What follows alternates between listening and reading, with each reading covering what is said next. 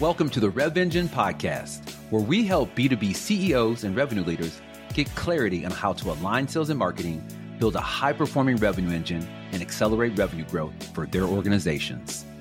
I'm your host, Jeff Davis, author of award winning book Create Togetherness and founder of Rev Engine. Let's jump into the show. Hey, everybody, it is Jeff Davis with another episode of the Rev Engine podcast, where we help B2B CEOs and revenue leaders align sales and marketing, transform their revenue engine, and accelerate revenue growth. I today have none other than Mary Shea, who her official title is VP Global Innovation Evangelist at Outreach.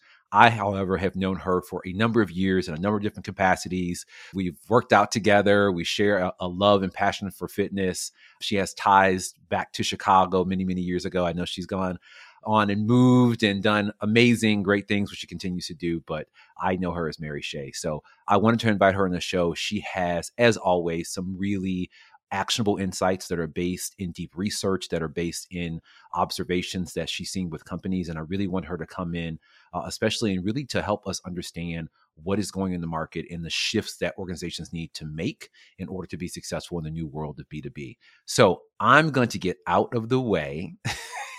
and Mary, let you share a little bit about your background and how you got to where you are today before we dive into the conversation. Well, first of all, Jeffrey Davis, thank you so much for inviting me onto your show. And I love your podcast. Well, voice. thank you. I appreciate it. Is this different than my regular voice? Is this the podcast voice? You've set a very high bar, so I'm gonna I'm gonna try to deliver as well. Okay. As Jeff said, we've been friends and colleagues for many years now, and we do uh, hail from Chicago. So it's so wonderful to see you and to get to spend some time with you. We don't get to do that enough now that I'm on the true. East Coast. So now I just had to create a podcast so I can hang out with you. There we go. I think that makes a lot of sense. But I think I'm sure most of your audience knows my background. I've been in and around the space in sales and marketing technology. I was at Forrester for a number of years as a principal analyst, where I really looked at the emergence at that time of the sales technology landscape. And I looked at the future of buying and selling in the business world. So, like yourself, I'm a bit of a futurist looking at what's happening today and connecting the dots with data and conversations and keeping my ears to the ground to make predictions around what I think is going to happen from a trend perspective in the future. And then I spent a lot of time also talking about social equity and looking at uh, diversity, equity, and inclusion within B2B sales. And so, yeah, that's what I did at Forrester. I've been at Outreach now for almost two years and love the role. As you mentioned, I'm an evangelist for the company. And for those of you who don't know what that is, it's essentially like an in house analyst. So I'm doing many of the same things that I did at Forrester. I conduct qualitative and quantitative research quite regularly so that I can continue to point the market, our customers, and potential customers in the right direction and help them prepare for some of the big changes that I see coming down the path. I uh, support our amazing sales team on high value opportunities that we have, whether those are enterprise accounts or other types of accounts, and help them get up to the C suite and have really meaningful conversations. And I have my own podcast as well, which I think you know, and you've been on it. It's called the Revenue Innovators Podcast, and we like to have fun on that show. Those are the few things I do, but what I love to do is help companies be successful, whether that's working with an individual executive in the C suite, helping them see some of the opportunities and take advantage of some of the white space that's out there, helping them to figure out how to bring marketing and sales closer together. I know that's a real passion of yours. And then, you know, how to think about the sales tech stack. Sometimes it's really overwhelming, and I'm sure we'll get into that at some point or another. So I just love helping companies and helping executives reach their full potential. Yeah, and that's why I love having folks like you on the show is, you know, I very much have the same energy around just wanting to help companies do it differently and do it better. I have been on both sides of the fence in sales, in marketing, and just got to a point where my career where I, I realized it's like you guys can benefit so much from working with each other in a different way. I know people are working hard and they're doing the best they can do, but I just feel like uh, having conversation with folks like you that have visibility in, in different parts of the business can really help us and companies out there achieve better results. So the first thing I think I want to start off with asking you is it's no secret a lot of companies are not hitting revenue targets for a number of different reasons. Uh, what are the the key challenges or what do you see as the key hurdles currently that are preventing organizations from really hitting their number? I know there's more than a few, but what are the ones that are bubbling to the top for you? Well, I think when you think about the numbers for the year, and I did some research that showed about 70 plus percent of B2B organizations globally have adjusted their revenue targets down for this year. And a large number of organizations expect to have uh, flat or lower growth the following year. So when you think about not hitting your numbers for 2022, when we started out the year, you know, I think we had a different vision of what that year was going to look like in terms of how we were going to be able to grow coming out of COVID. But unfortunately, we saw a sovereign nation in Eastern Europe get invaded by Russia. We had uh, inflation on the horizon. We have energy issues. We have China's no tolerance around COVID policy, all of this amalgamation of challenges coming together after we did relatively well from a business standpoint during COVID. You know, it's been a perfect storm that has created an environment where there are significant financial headwinds, whether we're in a recession or not. We, you and I could probably debate that for, for a while. I know we had our GDP in the last reporting segment was, I think it was 2%.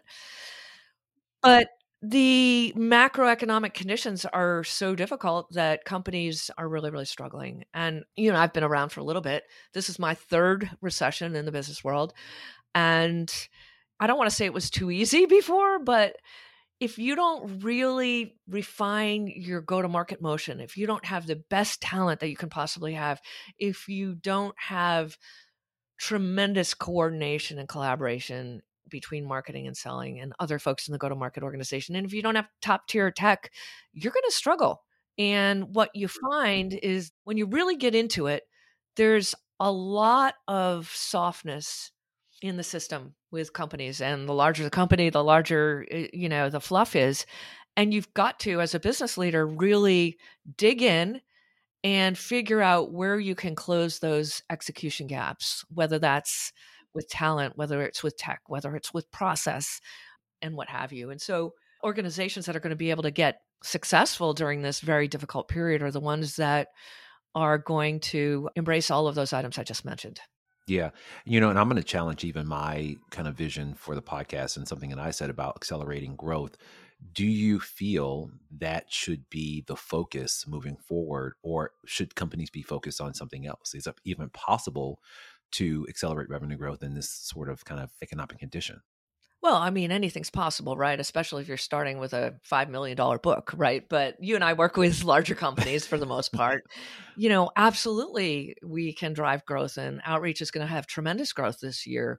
I think the thing that's changed is that there was sort of an environment where heads of sales, chief revenue officers, chief growth officers, what have you, were focused so much on that top line growth, right? And then figuring out you've got the lifetime value of the customer and let's just land and then we'll expand and then we'll you know the rest will fall into place. Well now the financial markets the analysts the strategists have told us we don't want growth at all costs. We want profitable growth. So growth is going to be important always but i think we're going to start to see heads of revenue be more focused or or very very keenly focused on driving margin growth and i think that's the new thing that we'll take out of this downturn. So what would you say you know times like this and, and, to your point i've been through a couple of these cycles times like this you, you stereotypically get leaders that fall into two camps and i would say one is to hunker down and do what we know it works and then the other one is to take this as an opportunity to retool reassess and deploy differently I would probably say that I'm in the camp of the second, right? Like we well, use recessions. Of course I am. you wouldn't be having a show like this if you weren't. That right? is very the, true. The, uh, it would be so boring to talk about the first one.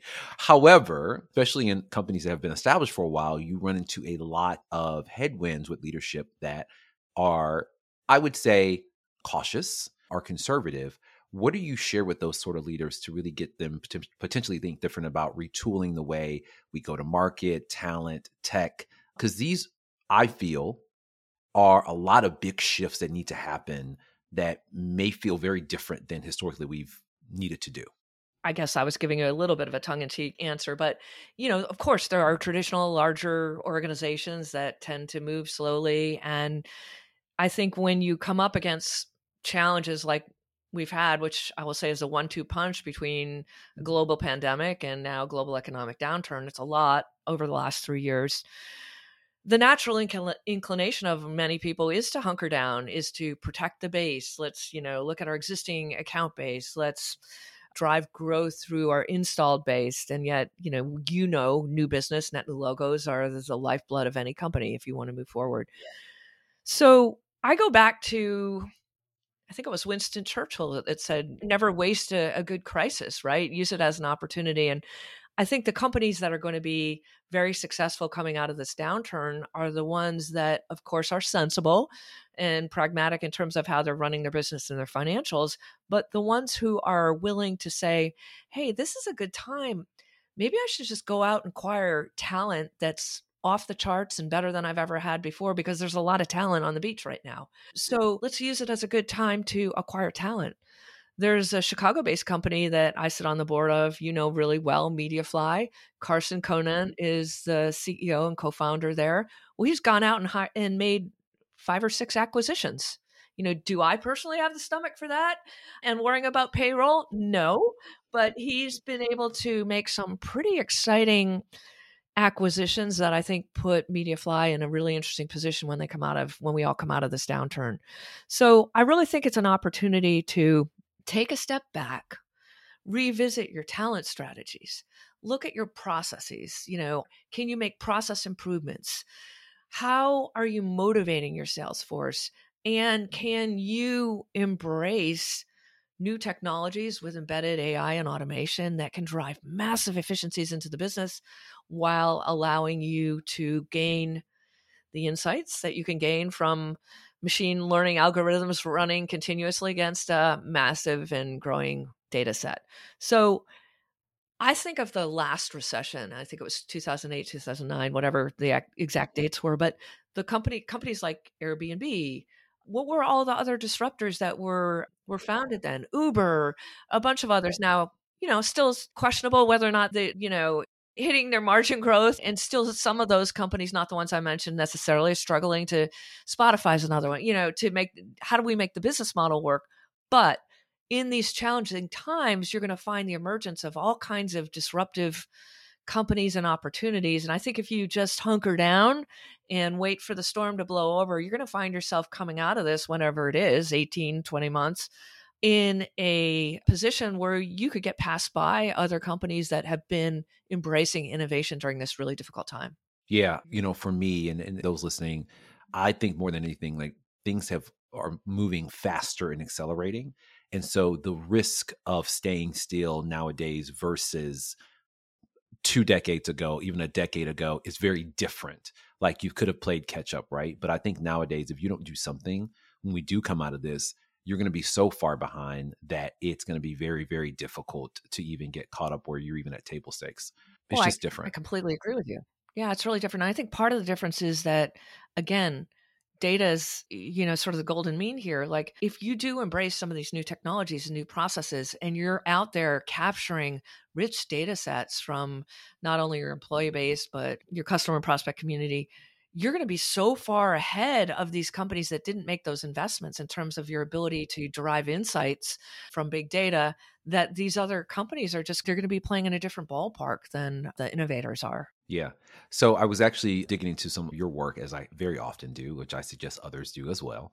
And you talk about this concept called the agile organization. And so the word agile has come up a lot uh, recently in a number of different industries and organizations. And obviously there's the traditional agile that came out of like software development. But i think the way in which we use agile now talking about organizations is a little bit different can you share with those that are listening what do you mean by the agile organization and kind of talk about like what that work was born out of and how an organization can determine whether or not it's right for them yeah in fact you got you've caught me at really perfect timing because I just banged out a really rough draft of an article and book I hope to publish in the not too distant future. And I know inside uh, information on author. the podcast. you're a published author, so maybe you you can give me a few tips and, and, introduce me to to your publisher, what have you. But I think I'm onto something, and how I'm thinking about it, and what I'm calling this article right now is the rise of the agile, efficient organization. So not only are we hearing agility, but we're also hearing efficiency. Almost every conversation I have, there's an element of talking about efficiency because that's the only way you're going to get profitable growth in this type of environment. So I believe this agile, efficient organization is on the rise. I believe there's a new, a relatively new role that we will see in organizations. It's called the Chief Growth Officer.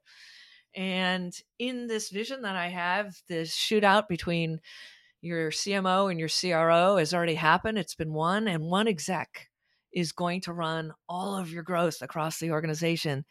And it's so simple and makes so much sense because it's really mapped to how buyers want to buy and how buyers are buying. So it really starts with the buyer behavior versus the political conversation or I'm frustrated because marketing doesn't report into me or I'm frustrated because sales doesn't close all the great leads I give over to them, but rather the way buyers are engaging with selling organizations is really different. So they want to engage in remote in digital capacities. They are adding more and more folks to the evaluation cycle. And I think there's some stats around there that says 70% of the research is done before they even want to engage that seller.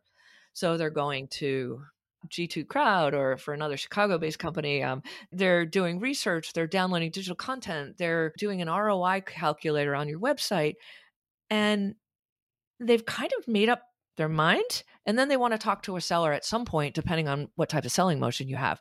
But what this means on the sell side is that the time sellers have to influence and impact that buying decision is becoming smaller and smaller and smaller and smaller. Simultaneously, marketers can no longer focus just on top of the funnel and ABM programs. They have to support the buying journey because so much of it is done on their own from soup to nuts. They have to support the selling organization, the sellers across the entire revenue cycle. So, marketers are having to go much, much deeper into the funnel. And sellers are having less ability and less time to impact those buying decisions. So that's happening on the one side. And then, just like COVID massively accelerated the digitization of the buying and selling process, I believe this global economic downturn that either we're in or we will be in is going to massively accelerate this smaller, more agile organization. You're seeing rifts across the board, right? And it's sad, it's difficult to see, but sometimes during these difficult economic environments, you're seeing a culling, right? It's just sort of less and less people. So organizations are going to have way less direct salespeople, but those salespeople are going to be armed and enabled with technology like Outreach's sales execution platform and others that will allow them to deliver the type of productivity that we've never seen before, Jeff. And so I'm already seeing in my quantitative research that 68% of business leaders are saying, I'd rather invest in an innovative sales technology and I'm going to take sales headcount and I'm going to apply that to tech. Remember when back in the day, like when we were working, you, when we were running things and consulting, you'd be like, oh, Jeff, you need another 10 million in your quota. And then you'd say, okay, Mary, I need another 15 salespeople. I need a million bucks a person, and then I need 5 million in over assignment. Well, that luxury is not going to happen. And this environment will absolutely take that out of the equation. So you're going to see smaller selling organizations. You're going to see an inability to get three, three, four, five, six, seven times pipeline coverage. You're going to go with smaller but higher quality pipelines and you're going to see marketplaces in the business world, the hyperscalers like AWS and Google and Oracle and um, Microsoft. People are going to be doing a ton of business in B2B marketplaces. So you need someone to cover direct and indirect sales. You need someone to cover the market. You need someone who's going to do the post sale stuff. You need someone who's going to handle all the digital transactions and all the different digital routes that I mentioned. You need your RevOps folks, and then you need your evangelist and enablement folks who are going to support everybody. And it's much smaller. That was a big, a big diatribe. So I, I apologize for No, I love it. I love it. And so passionate about this concept. Well, it's almost like I feel because you you know a lot of the stuff you're talking about I've mentioned in the book and you know I've written several years back and I just feel like a lot of times and I don't want to do this in a very like cavalier way, but there's this tsunami of change that is coming and I don't know everybody like really feels or really like understands truly how much the game is going to change in a very short time. And one of the things you you made me think of when you were speaking was our sales leaders needs to prioritize the coaching of different skills and capabilities than we historically have with traditional sellers. And and a lot of that is being driven by instead of increasing your headcount, it's pulling effectiveness and efficiencies out of the reps you already have and coaching to increase their effectiveness. So, talk a little bit about how you've seen sales leaders change their approach because you're right. Just stereotypically, it would just be like double my sales force, and like you know, we expect them to hit you know thirty percent, whatever that looks like. So that is a massive shift. Of now, I've got to have a different thought process about coaching and empowering my current headcount. What have you seen be successful when it comes to that? Yeah, it's so interesting that you said that because I was talking to a COO of, you know, a billion dollar plus company the other day and she said, "I'd rather invest in the talent that I have. I don't want to go out and get a bunch more talent. I want the talent that I have not to be burnt out, not to be spending their time on low value activities. I want them to be more successful." You know, that's a real mind shift and I have to credit her for having made that mind shift what's interesting that that you talk about the coaching because I've been spending a lot of time about on thinking about that lately because I recently took over enablement for outreach. I handle enablement, evangelism, and also our uh, cloud-based marketplaces alliances. And 12 months ago, we had 20 enablement professionals. Do you know how many we have today? We have three. Oh wow! Now, I, I mean, I could certainly, I wouldn't mind a few more headcount. So, you know, Manny, if you're listening, plug, um, plug. and I know everybody's everybody's budgeting right now, so yeah. i wouldn't mind, you know, a few more head count. But the point is, I've been spending a lot of time talking with Harish Mohan, who is my co-host on the pod, and also he's running sales right now for Outreach globally. He came up with this term, active enablement. And the way I'm thinking about it is agile, the agile enablement organization and more active enablement. So he really pushed me to say, Mary, you know, you need to create an enablement organization for not a high growth marketplace, but for a marketplace where, you know, we're going to have less people in the organization, where we're not growing at all costs, where we want to drive profitable growth. So now what we're doing is we've completely retooled enablement and outreach. We've got coaches that sit in every team. They're on the street, they're coaching left and right. We are uh, simplifying our pitches.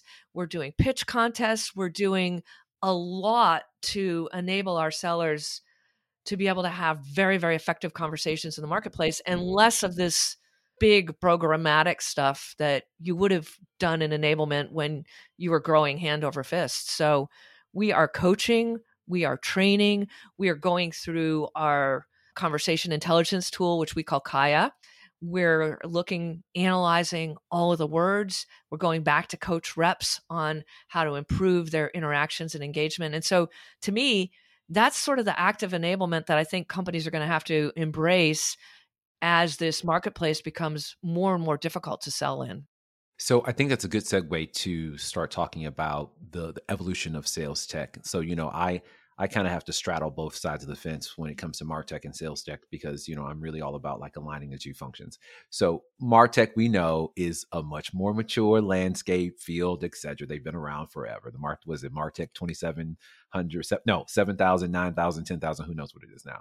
Sales tech in comparison said it's is it 9000 now? Oh, I don't know. I, I just think of, no, I don't know. I think it's seven thousand. Eh, whatever. We'll call Scott Brinker and get him to confirm what there it is. Go. I was going to call Jay McBain. He's got all the charts and the. We'll call him too because their stuff is still going crazy. But on the sales side of things, it is in comparison, right? Very much in its adolescence of evolution, but it is evolving quickly. So I want to get to how do we think about implementing technology into the salesperson's work stream workflow in a way that makes them more efficient effective but i want you to kind of give people perspective of the evolution of sales tech first because i think that would be helpful for context and then we'll get into that the workflow conversation Yeah, and I'm happy to do that. And I'm actually going to say I think we're a little bit more than our adolescence. I think we actually might be in our early 20s. Okay, we'll go with that. We'll go with that. Um, we can officially get in the bar now. yeah, exactly, right?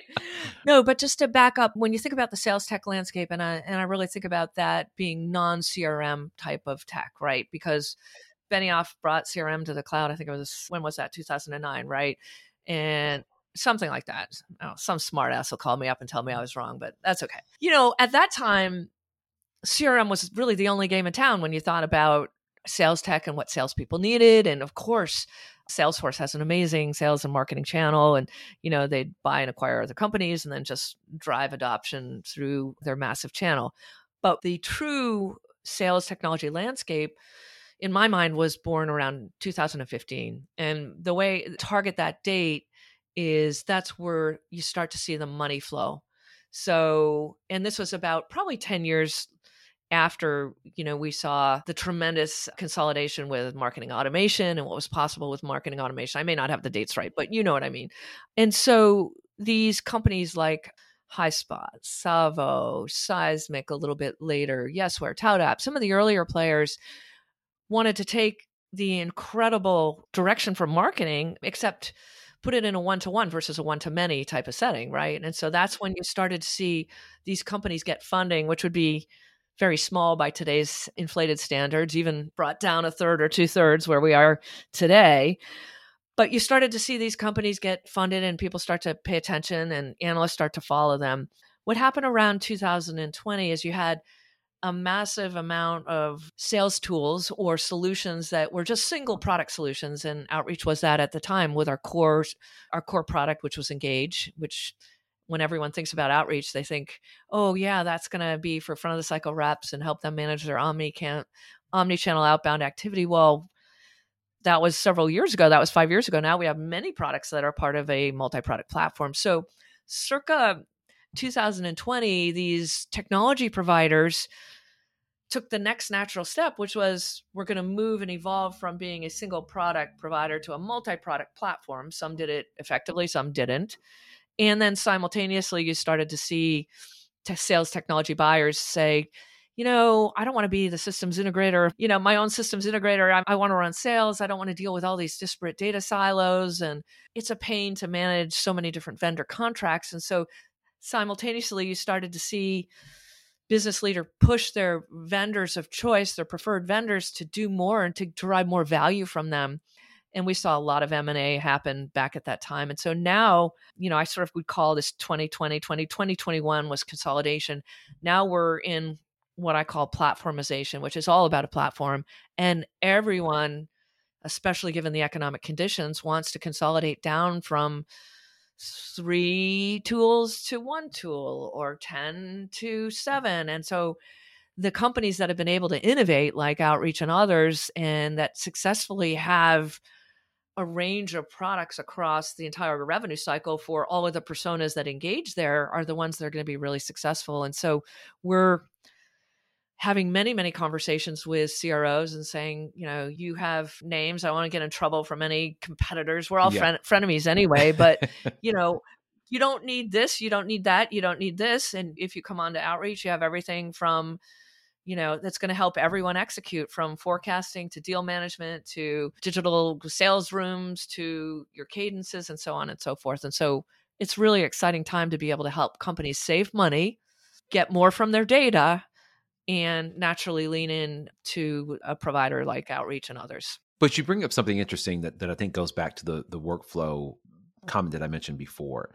As a sales leader as a cro or whoever it is in the organization how do you kind of help them assess what is necessary in order to empower their sellers from a technology standpoint and introduce it implement it in a way that doesn't cause more work and more burden?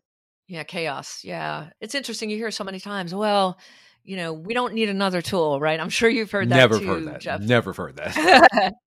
No we don't need another tool or our salespeople have, you know, cognitive overload or salespeople will just simply not ingest another tool. And so, you know, there's it's a multi-pronged process. One is what I will I typically do is go in and evaluate their stack. Usually they have duplicative elements, things that they could be getting you know from one vendor that they're getting from multiple vendors and then there's usually some big gaps so i identify where they can reduce and then where they might have a very big gap that's preventing them from being super effective.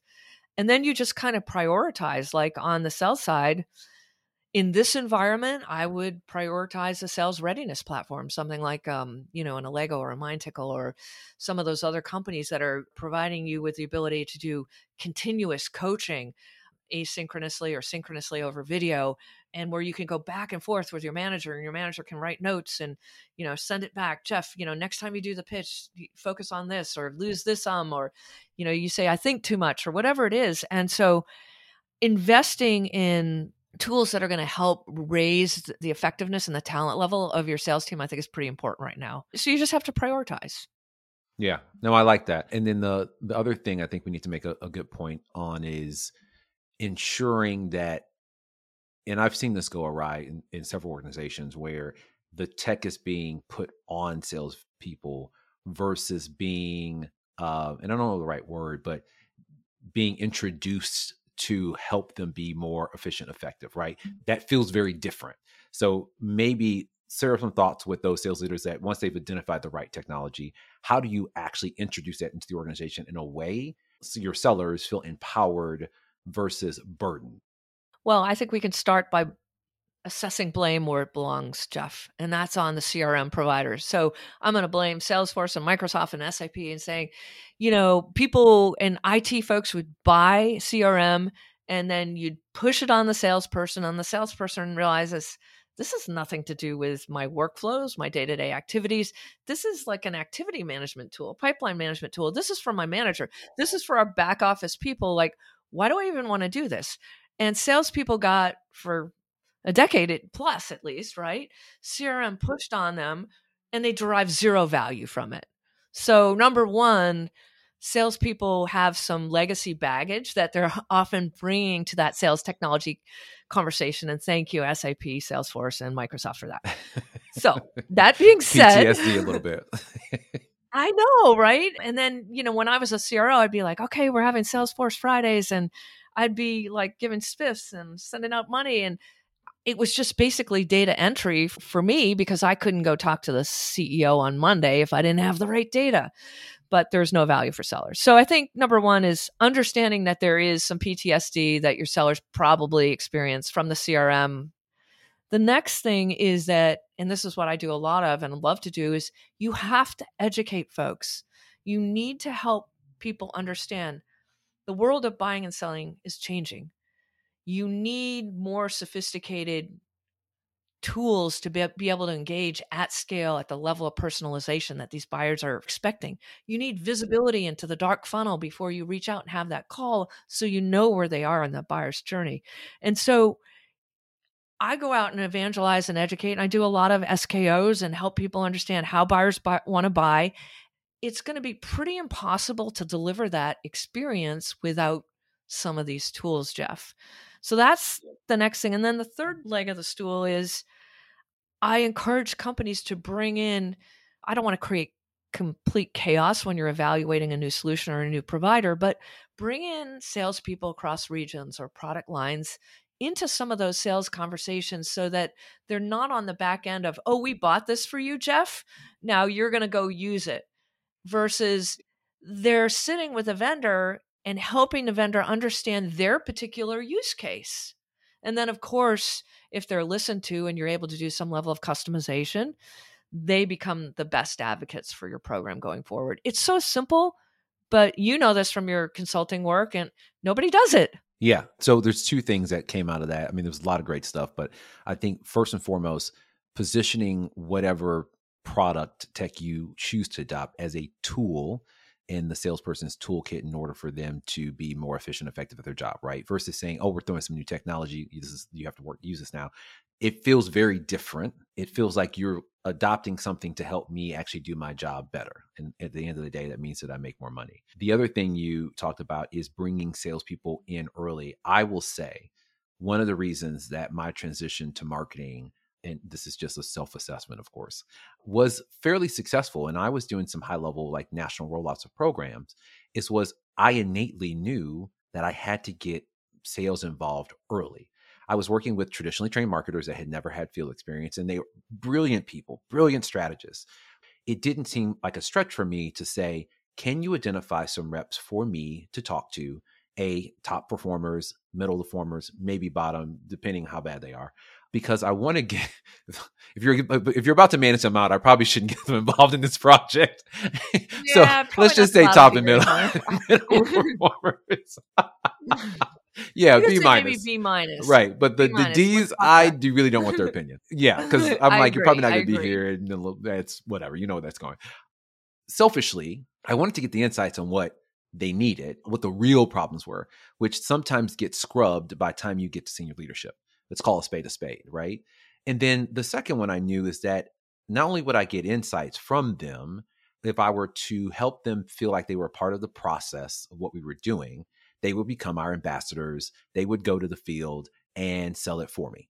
And the reality of things is, I didn't have the time nor the seniority to go to every single salesperson across the US, right? I can't do this on my own. I can't sell my ideas and programs in that way. But I totally agree with you. It is an underutilized resource. And stereotypically, reps are excited to get involved in those sort of things because it's something different than their day to day.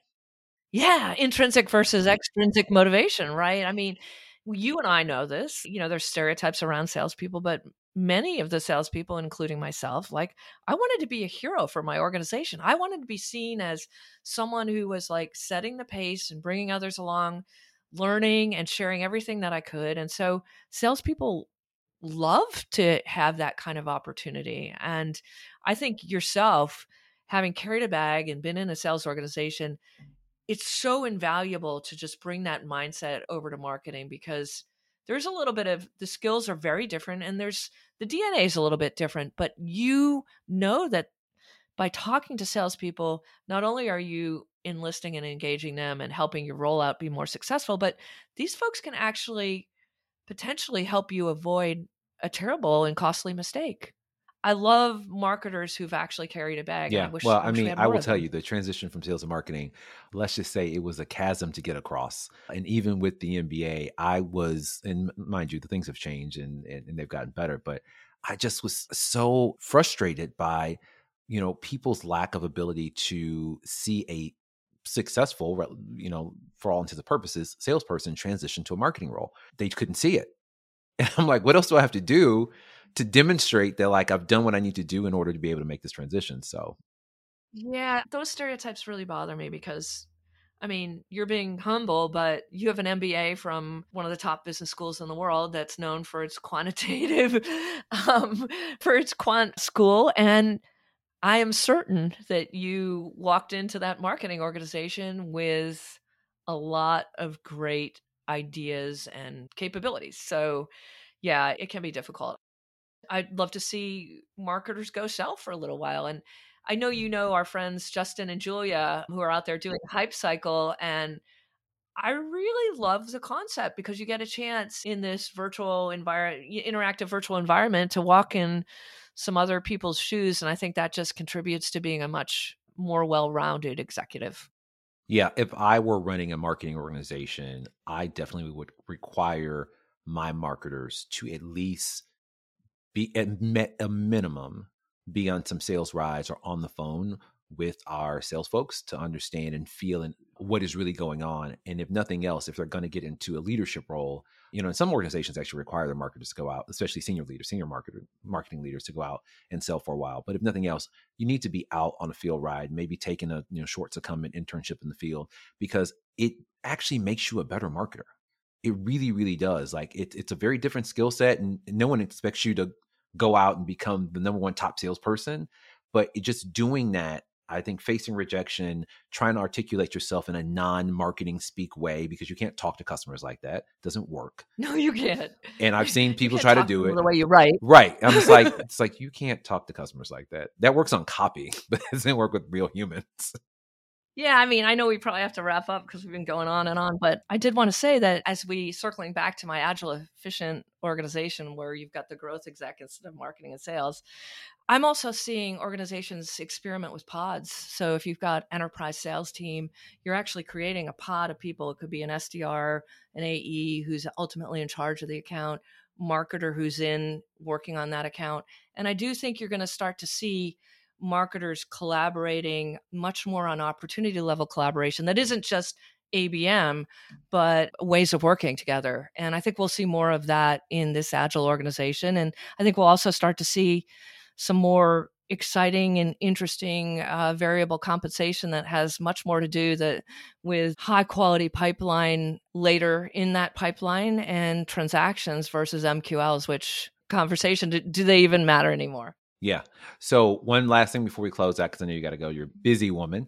RevOps, really high level. What is it? Because I've seen a rise in the whole conversation about RevOps. I know it's not fully adopted across all industries, but those industries or those leaders that are listening that may not be familiar with RevOps or may not have that role, what is it? How can they know if it's something that they should invest in? Well, um, you can't afford not to invest in it, Jeff, particularly for so, so many of the reasons that we've talked about here today, which is buying and selling in the business world is completely different today than it was 10 years ago or five years or seven years ago. If I were to take on another chief revenue officer role, and don't hold me to this, I might do it someday, who knows? Never say never. The first person I would hire would be my RevOps uh, leader. And that person is into the data. So using technology and data to drive continuous insights for the go to market organization and specifically to your top growth officer on how to maximize every opportunity that you have out there at a territory company and opportunity level. So again, whole other show, but it is definitely one of the most important roles within the whole go to market organization so I would say definitely for those listening that may not be familiar with RevOps or may not have that role in their organization to look at Mary's work or do some little bit of research because I, think it's definitely something a role that more organizations should consider and, and, learn about. So with that said, how do those listening find Mary Shea online? How do we get in contact with you if we want to learn more about you and your work? Well, thanks for asking. I mean, I'm out there on all of the social platforms, so I'm pretty easy to access and find. I am very busy and I travel a lot, like you do as well. But you can find me on LinkedIn, you can find me on Twitter, and you can email me directly at my .io uh, email at Outreach. So, yeah, anyone who wants to continue the discussion and any one of the other channels, I I'd love to do it. Mary, thank you so much. I know you're a busy woman. I appreciate you taking time. A great conversation as always about well, revenue leaders should be looking at as far as transforming the B2B organization for the future. So again, thank you so much for your time. Thanks for having me, Jeff. Thanks for listening to the Rev Engine podcast. I hope today's episode provided you with some actionable insights that will help you begin the process of transforming your organization to a high performing revenue engine. If you found today's episode valuable, we ask that you support the show's growth in three ways. First, share the episode with your friends and colleagues. Second, follow me on social media at Meet Jeff Davis on LinkedIn, Instagram, and Twitter. And finally, give us feedback on who you'd like to see on the show next. That's all for this episode. We look forward to having you join us next time where we continue the conversation on how to build a high performing revenue engine.